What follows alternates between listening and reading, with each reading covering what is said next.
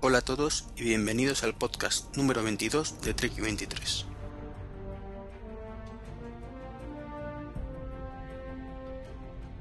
Yo soy Iván y hoy es 9 de febrero del año 2009. Y digo que soy Iván porque creo que hace tiempo que no, no decía, no me presentaba como, como es debido. Bueno, pues ya estamos aquí una semana más. Mm, he intentado posponer la grabación del podcast esta semana un poquito.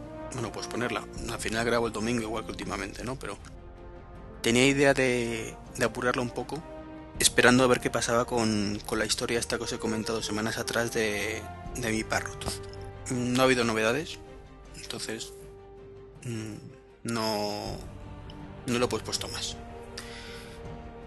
Eh, bueno, la última, la, sí ha habido una pequeña novedad, es que han confirmado que efectivamente ha salido la versión ya, la 2.10, pero está en manos de, la gente de Parrot España.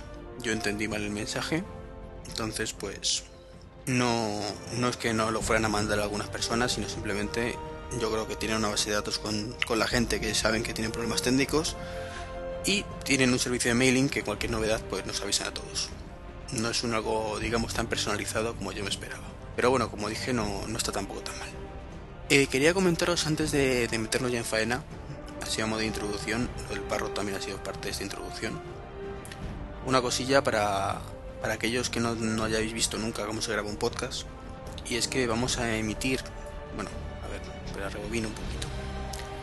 Ya sé que hay veces que meto esta cosilla de publicidad de, de mí mismo, como suele decirse, y mis compañeros del mundo Star Trek, pero bueno.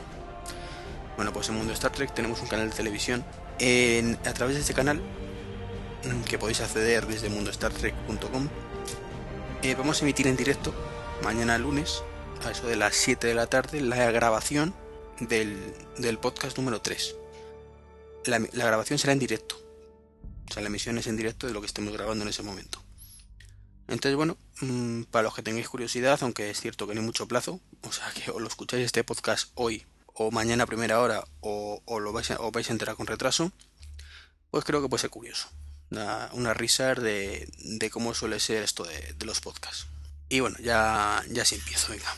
Y empezamos con Microsoft, como siempre.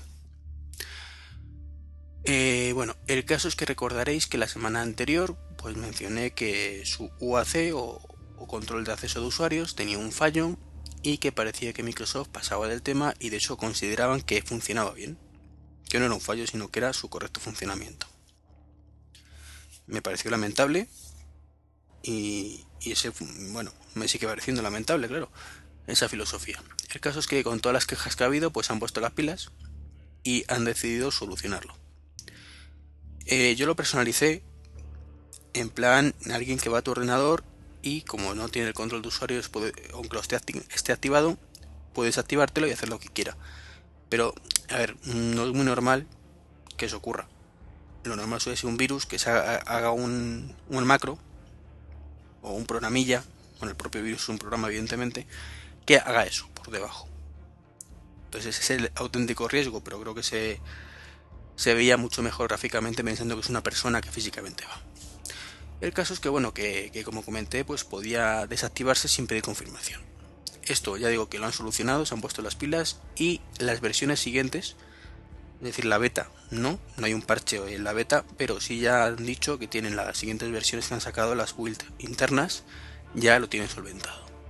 Entonces, bueno, mmm, menos mal que han aprendido un poquito, que parece que se han o, o se han centrado en esta, en esta nueva versión en escuchar un poquito a los usuarios y bueno, veamos cuando, cuando salga el producto si realmente lo tienen tan solucionado como, como dicen. En lo que no han hecho mucho caso, está claro, es el tema de las versiones, porque se ha confirmado ya el tema de, de los saborcitos estos de, de, Windows 7. Va a haber varias versiones, mmm, quizás un poquito más escaladas, escalonadas que la versión anterior. El Vista tenía un pequeño lío. Aquí parece que han cogido la estructura de versión eh, vamos a llamarlo 1, 2, 3, ¿vale? Pues la versión 2 tiene un poquito más que la 1 y, la, y, menos que la 3. Y la 3 a su vez tiene un poquito menos que la 4 y así hasta la, las 5 o 6 versiones que van a sacar. Entonces, bueno, mmm, creo que es un error, lo comenté la semana pasada, lo mantengo, pero al menos han aprendido un poquito, un poquito, no mucho, pero algo han aprendido. Y el que no aprende es su presidente. O su CEO. El Tachan Tachan Valver. Sí, y cada vez que hablo de él es para decir algo malo y es que se lo gana pulso. Porque es que de cuatro de cada cinco cosas que dice el tío, pues son estupideces o meteduras de pata. Y en la última, pues ha sido esta semana, esta semana, que ha dicho a los empresarios que si siguen manteniendo el sistema operativo de hace cuatro años, XP, supuestamente, XP tiene más de cuatro años, pero bueno, pues la mayoría de los empleados se van a poner a protestar, en plan salvaje, por lo visto debe pensarse este señor, y van a preguntar que por qué no tienen lo que usan en casa. Yo no sé cómo se lo montarán en Estados Unidos, pero aquí en España normalmente las empresas no te pones yo quiero el mismo Windows en casa, yo quiero Windows en casa. No. Te dan unas herramientas y tú te adaptas. Como mucho puedes comentar que hombre, que, que tienes otra cosa y que crees que es mejor. Pero eso es algo que seas informático. Un usuario normal no está cualificado para hacer esas afirmaciones. Pero bueno, eh, tampoco hace falta esperar a que salga Windows 7 para protestar. Mm, y, es que este hombre... Uy, perro. Este hombre se debe pensar, un poquito egocéntrico, que en casa tenemos vista. Porque yo, no sé. Hombre, tiene razón. A mí me encantaría tener en el trabajo exactamente lo mismo que tengo en casa. Se llama macOS. ¿Eh, Valmer? Piensa un poco tus palabras que se pueden volver contra ti. Porque muchísima gente, si pudiera elegir lo que tiene en el trabajo y pondría lo que tiene en casa, no escogería ni Windows Vista ni Windows XP. Windows 7 probablemente tampoco. Escogería macOS. Que ya esta semana se ha llegado un 10% de, usuarios en el mundo. Entonces, hombre, es una curiosidad, no deja de ser eso, pero resulta chocante que este hombre pues diga esas cositas que como digo se le pueden volver contra él y creo que no son formas de vender un producto. unas empresas o una empresa cuando hace un cambio de software le cuesta dinero. Eso primero, y mucho dinero. No vale, en la mayoría de los casos me bajo la última versión de internet, la pongo y tan amigo, ya tengo el Windows 7. No, eso lo podemos hacer en casa. En una empresa mmm, hay que analizar costos, hay que ver si es compatible, si nos va a hacer realmente beneficios o no. No lo mismo. Y mucho menos van a cambiar el software todo el mundo porque este tío lo diga o porque cuatro usuarios lo digan. Como digo, por desgracia no se puede elegir y se elige lo que hay. Y si se pudiera, mucha gente no elegiría Windows. Dicho esto, vamos a pasar a, la otra gran empresa que hay en el mercado, y se llama Google.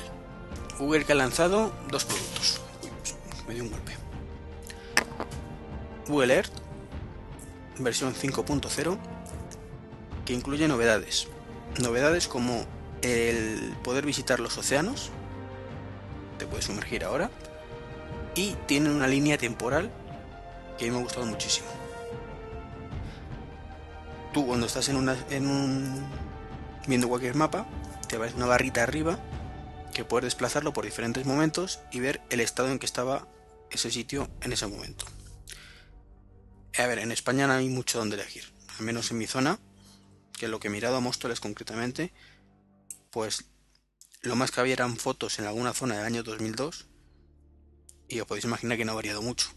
O sea, eso está bien cuando son fotos muy antiguas. En el caso no hay ni edificio nuevo ni nada. Pero sí se nota una cosa, y es la calidad de las fotos. Las fotos del año 2002 tenían muchísima menos resolución que las actuales. Ahora se ven con una brillantez, una viveza impresionante, y las antiguas no. Entonces, aunque solo sea por esa curiosidad, merece la pena. Y el otro producto se llama Latitude, que básicamente consiste en dar la opción a cualquier persona con un móvil de indicar a Google dónde se encuentra, en qué coordenadas se encuentra, y permitir a Google compartir esas coordenadas con la gente o las personas que el usuario elija. Además, permite diferentes niveles de seguridad. O sea, la idea está muy bien. Y es, yo digo a Google, oye, que, acepto, ¿no? Me instalo Latitude. eh, acepto un poco de darte mis coordenadas, pero quiero, por ejemplo, que mi novia sepa exactamente dónde estoy, o más o menos, más o menos porque los GPS tampoco, cuando estás en el interior, no son precisamente la panacea. En la calle sí, ¿no? Pero sabéis que cualquier GPS te metes en un edificio y olvídate. Pero, como iba diciendo, a mi novia quiero que lo sepa lo mejor que sea posible, pero mis amigos, pues simplemente quiero que sepan la zona en la que me encuentro y para el resto del mundo, pues nada o, la ciudad, por ejemplo, o el país. No sé hasta qué nivel permite un poco indicarlo, pero vamos, he leído que tiene varios. Digo que no lo sé porque yo no lo tengo instalado.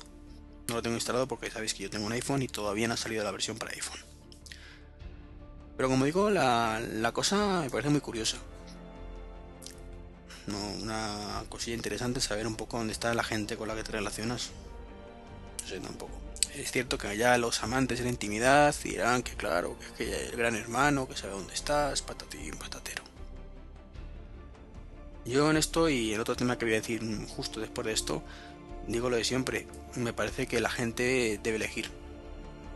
Pues, es un servicio, el que quiera que lo use y el que no, no lo utilice. O sea, el que quiera que no sepa nadie dónde está ni cuándo está, pues que no lo utilice. Y el que sí que lo utilice. Es así de simple. Mm, cuando salga la versión para iPhone veremos cómo funciona. Mm, yo, hombre, yo tengo que deciros que, que la gente con la que yo me relaciono, al menos físicamente, puedo llamar mis amigos, pues son muy especialitos con esto en intimidad la mayoría y no creo que lo utilicen. Son especialitos y poco tecnológicos. Son las dos gamas que hay. Entonces, pues, bueno, especialitos, vamos a ver su derecho, ¿no? Evidentemente. Entonces, pues no creo que yo pueda utilizarlo más allá de, de nadie, porque aparte de para esto, necesitas una tarifa plana de datos y no conozco a nadie que la tenga, salvo mi caso particular. Bueno, algunos sí conozco, pero pocos. Entonces, pues no tienes tarifa plana de datos, pues saber cómo le comunicas a Google dónde estás, ¿no? Y aparte tienes que tener un móvil con GPS. Entonces, en España yo creo que, todavía eso falta tiempo para implantarse en condiciones y que podamos conocer la, exactitud, un poquito la, localización de nuestros conocidos. Entonces, pues como digo, en mi entorno pues yo lo voy a poder utilizar más bien poco y como mucho. La gente va a saber dónde estoy yo, pero yo dónde está la gente no. Entonces, bueno, veremos también cómo funciona la herramienta para, para el iPhone, porque como no se permiten aplicaciones en segundo plano, pues no sé si tendrás que iniciar tú una cosa y, le pasará la posición cuando tú digas, pero claro, eso tiene pinta de ser un coñazo, ¿no? O sea, si. No sé, si tienes que decirle tú, oye, pasa la, la, posición a latitud, pues me parece un poquito atraso. Entonces no sé cómo lo plantearán. Cuando salga el cliente para iPhone, como digo, lo, probaré y ya, os comentaré. Hay para clientes, para, para Windows Mobile creo que tienen activo ya, para para cuál era el de ay, Symbian de Nokia también creo que tienen cliente para Android, Android no tienen y para, para iPhone tampoco, aunque ya han dicho que estará muy pronto. Yo de Google no me fío mucho cuando dicen que va a estar pronto una cosa, porque recordar, por ejemplo, la versión de, de Chrome, que iba a estar en un par de meses, y se lanzó en septiembre y todavía, no sé, estamos en febrero ya casi a mediados y no, no se sabe nada. Pero bueno, la idea, como digo, me parece estupenda, ¿eh? Yo creo que, la cosa pinta muy bien.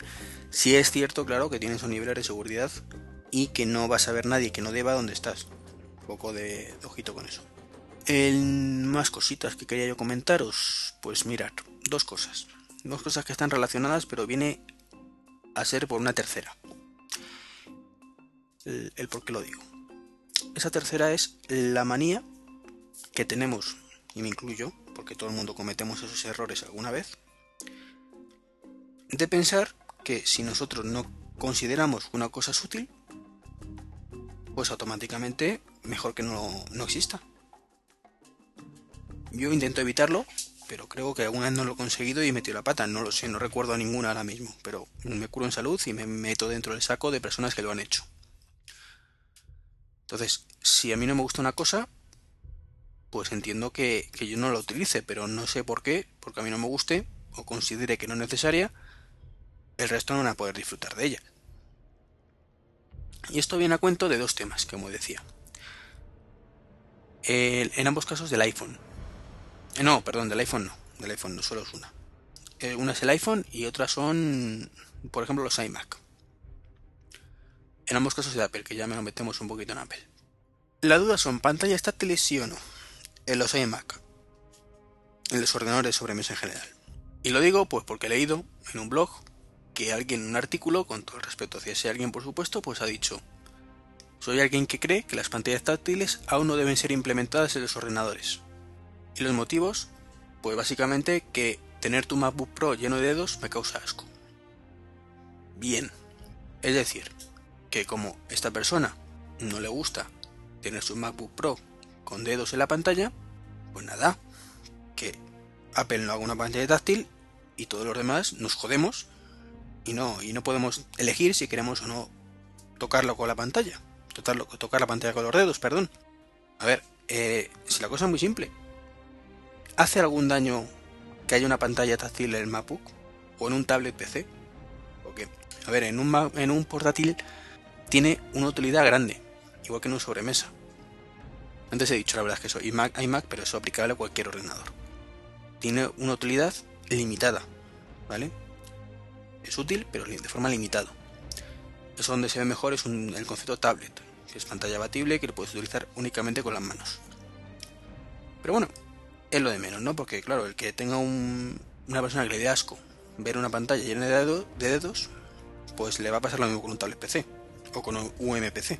O sea, es aplicable. Pues yo a esas personas les digo, perfecto, no toquéis vosotros vuestra pantalla con la mano. Así de simple. ¿Qué, ¿Qué, daños hace que los demás podamos tocar nuestras propias pantallas con los deditos? A mí no me importa poner un dedito en la pantalla. Bueno, vale, sí me importa. A mí tampoco me gusta ver una pantalla con dedos, pero si es útil, pues ¿qué quieres que os diga? Prefiero tener la pantalla, la pantalla llena de deditos y limpiarla de vez en cuando a tener que seguir tecleando o haciendo cosas con un teclado y un ratón cuando podría hacerlo perfectamente con, con la mano. Entonces, no voy a entrar en la utilidad o no. Eso ya es un tema de cada uno. El que lo considere útil, que lo utilice, y el que no, o que no le guste tener los deditos en la pantalla, que no lo utilice, pero ¿qué pasa? Que como no te gusta a ti, nos jodemos los demás. Pues veis, error, error. Es, a lo que me refiero. Y no es una crítica al comentario, sino a ese, concepto. O sea, a mí me parece estupendo que esa persona lo considere inútil, pues, o que no lo guste. Igual que me parece perfecto eh, otro comentario respecto en esta ocasión a la videoconferencia en el iPhone, ¿sí o no? Pues en Apple Esfera hay un comentario, una noticia que pone personalmente creo y espero que nunca aparezca. Aunque la gente se empeña en decir que hace falta y que es vital para el iPhone, yo no lo veo más que una pérdida de dinero y tiempo de desarrollo. Una minoría de personas emplea realmente esta característica con asiduidad. Bueno, por estas tres frases, lo único que es cierto es la última parte, que es una minoría realmente lo emplea con asiduidad hoy por hoy. Bien, volvemos a lo mismo de antes.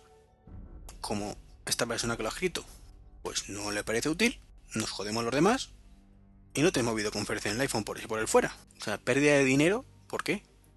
Porque encarece el teléfono, ¿cuánto cuesta poner una cámara más? ¿50 euros? Menos. Seguramente, mucho menos seguramente. Entonces, tiempo de desarrollo, ¿por qué? Porque a ti no te parece útil. Claro, si a ti no te parece útil, evidentemente no lo vas a utilizar y te parece el tiempo, pérdida de tiempo. Para mucha gente, oye, una pantalla táctil, como he dicho antes, es absurdo. Se la quitamos del iPhone también. Ah, y espera. también hay mucha gente que considera una cámara de fotos en un móvil absurdo. Para eso normales. Lo quitamos también. ¿Qué nos queda del iPhone? Es que si nos ponemos así, de verdad. Un poquito de. Pues de no intentar imponer nuestro criterio. A mí, hoy por hoy, hoy por hoy, insisto, una cámara frontal en el iPhone, no, hoy por hoy no, hace un año, me daba lo mismo. Me daba lo mismo. Yo no, os lo digo, no voy a utilizar una cámara frontal para hacer una videoconferencia si me van a cobrar más dinero que una llamada normal. Es así de simple. Y yo como yo, un 90% de las personas. Y no me creo que me esté equivocando mucho. Que es por lo que no acaba de despegar ese servicio, por el precio. No porque es una mala idea, sino por el precio. Si te costara lo mismo hacer una videoconferencia que no, muchísimas más videoconferencias se harían. Muchísimas. Pero es que en el iPhone la cosa no acaba ahí. Porque hace un año era un teléfono con acceso a internet para llamar. Y punto. Salvo que le hicieras jailbreak. Pero es que hoy en día eh, hay clientes de mensajería, hay clientes de VoIP, está el Skip a punto de sacar una versión. ¿Y por qué no voy a poder hacer una videoconferencia por Skype? De, hecho, cuando he utilizado el Frink para hablar con alguien por el Skype, pues he pensado, oye, estaría bien aquí una videoconferencia. Si la otra persona tiene cámara, ¿por qué no voy a poder hacer yo videoconferencia con esa persona? Por Wi-Fi o por 3G. Pero ojo, no una llamada de videoconferencia, que es más caro. Hablamos de algo gratuito. Entonces, a mí me parece súper útil. El que no le parezca útil, no utilice la cámara para hacer videoconferencia. Nadie lo obliga. Cuando te compras un iPhone, eh, te obligan a muchas cosas. Te obligan a un contrato de permanencia, te obligan a pagar una cuota de internet todos los meses y te obligan a tener un teléfono con mucho cuidadito porque como te lo roben te da un 5P. Pero no te obligan a hacer llamadas de cierta duración, no te obligan a usar internet para navegar, no te obligan a escuchar la música en el iPhone y no te obligan, por supuesto, cuando si saliera esta hipotética versión con cámara, hacer videoconferencia. No obligan a nadie a hacer nada que no quiera. Coño, déjame a mí, que yo sí quiero hacerla. O no, como a los demás hay gente que no quiere, yo me jodo y no hago videoconferencia, ya está. Ya está todo solucionado. Hemos arreglado el mundo así. No. No voy a repetirme, yo creo que me he repetido bastante, ¿verdad? Así que voy a pasar ya a otra cosita. Concretamente a, mis opiniones de iMovie 09. Que, sabéis que, que lo dejé un poquito en el aire en el programa anterior porque no, no había tenido tiempo de probarlo en condiciones. Eh, bueno, antes una cosa importante que se me había olvidado, que creo que es preferible decirlo antes antes de meterme de lleno en iMovie. Y es una cosa que de ser verdad, porque no lo he utilizado demasiado y no puedo juzgar si eso no es cierto, me parece increíble. Y es que Page o Pages o Pages 09 es incompatible con el 08.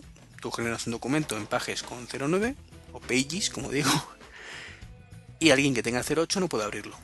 Y la gente luego se queja de Microsoft con el Windows, no con el Windows, no con el Office 2007. Todo lo mismo, con la diferencia que permite grabarlo con el Office en la versión anterior. Y hay parches para la versión anteriores que puedan leer ya el 2007.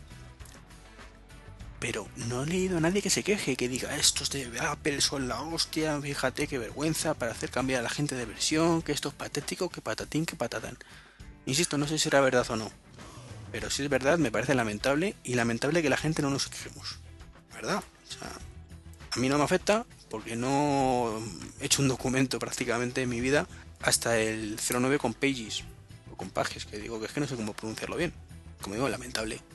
Porque también es cierto que la gente normalmente intercambia documentos en Word, pero si quiere que se imponga un poquito el paje, pues lo mínimo es hacerlo compatible. Encima que te cambia de versión, ala, te jodes y se acabó. ¿Te actualizas o no, no lo abres? En fin, pasamos al iMovie. Y de este tema, bueno, no voy a enrollarme mucho porque yo creo que todo el mundo lo hemos probado. Eh, solo quisiera comentar varias cosas, un par de cositas. Es mucho mejor, de acuerdo, que, que el 08. Pues lo han mejorado bastante. Pero sigue estando por debajo en muchas cosas con el 06. Y una cosa importante, es porque Apple se ha vuelto un poquito vago. Y me explico. Evidentemente las cosas que traéis son chulísimas. O sea, el editor de precisión, el copiar y pegar avanzado, el arrastrar perdón avanzado, los efectos, eh, todo está muy bien, pero están limitados. O sea, yo miro ahora las transiciones y tengo muy poquitas transiciones. Las mismas que tenía, más dos o tres más. Miro el texto y tres cuartos de lo mismo. y miro los efectos y tengo muy pocos efectos disponibles. De acuerdo que el 08 no traía efectos. Pero ¿cuántos efectos traía el 06? Muchísimos. Y encima permitía plugins con más efectos. Esta versión no. Entonces, ese es el, principal problema, que le veía al 08 y le sigo viendo al 09. Que te limita mucho. Entonces, como que de acuerdo que yo lo utilizo y estoy muy contento con ello, pero me echan falta más cosas. Y más cosas que, como digo, no son más opciones profesionales que me permitieran hacer más cosas que no permite esto, no. Es lo mismo que me permite, pero con más variedad. No me parece normal, aparte que, por ejemplo, en el texto, pues ciertos tipos de texto te venga con la fuente prefijada y no puedas cambiarla. Pero vamos a ver. ¿Qué más da una fuente que otra por un efecto? Y ocurre muchos, muchos de las opciones de texto que solo te viene con una fuente y no permite cambiar el tipo. Las transiciones lo mismo. Mm, yo vengo del mundo del PC, del, del Adobe Premiere o del Pinacle y tienen ambos muchísimas más opciones de transición, muchísimas más opciones, de títulos y muchísimos más efectos. Efectos más pillo, a lo mejor no tantos, pero bueno, transiciones y lo otro, que es lo que más, más utiliza. Entonces creo que no hace ningún daño tener más efectos, máxime cuando tenemos, eh, por ejemplo, el Keynote, que permite un montonazo de efectos en transiciones. ¿Por qué no meten estos mismos efectos en iMovie? No lo entiendo. Igual que no entiendo que exportemos una película con, con Keynote, la exportemos a .mop y pues el iMovie sea incapaz de leerla.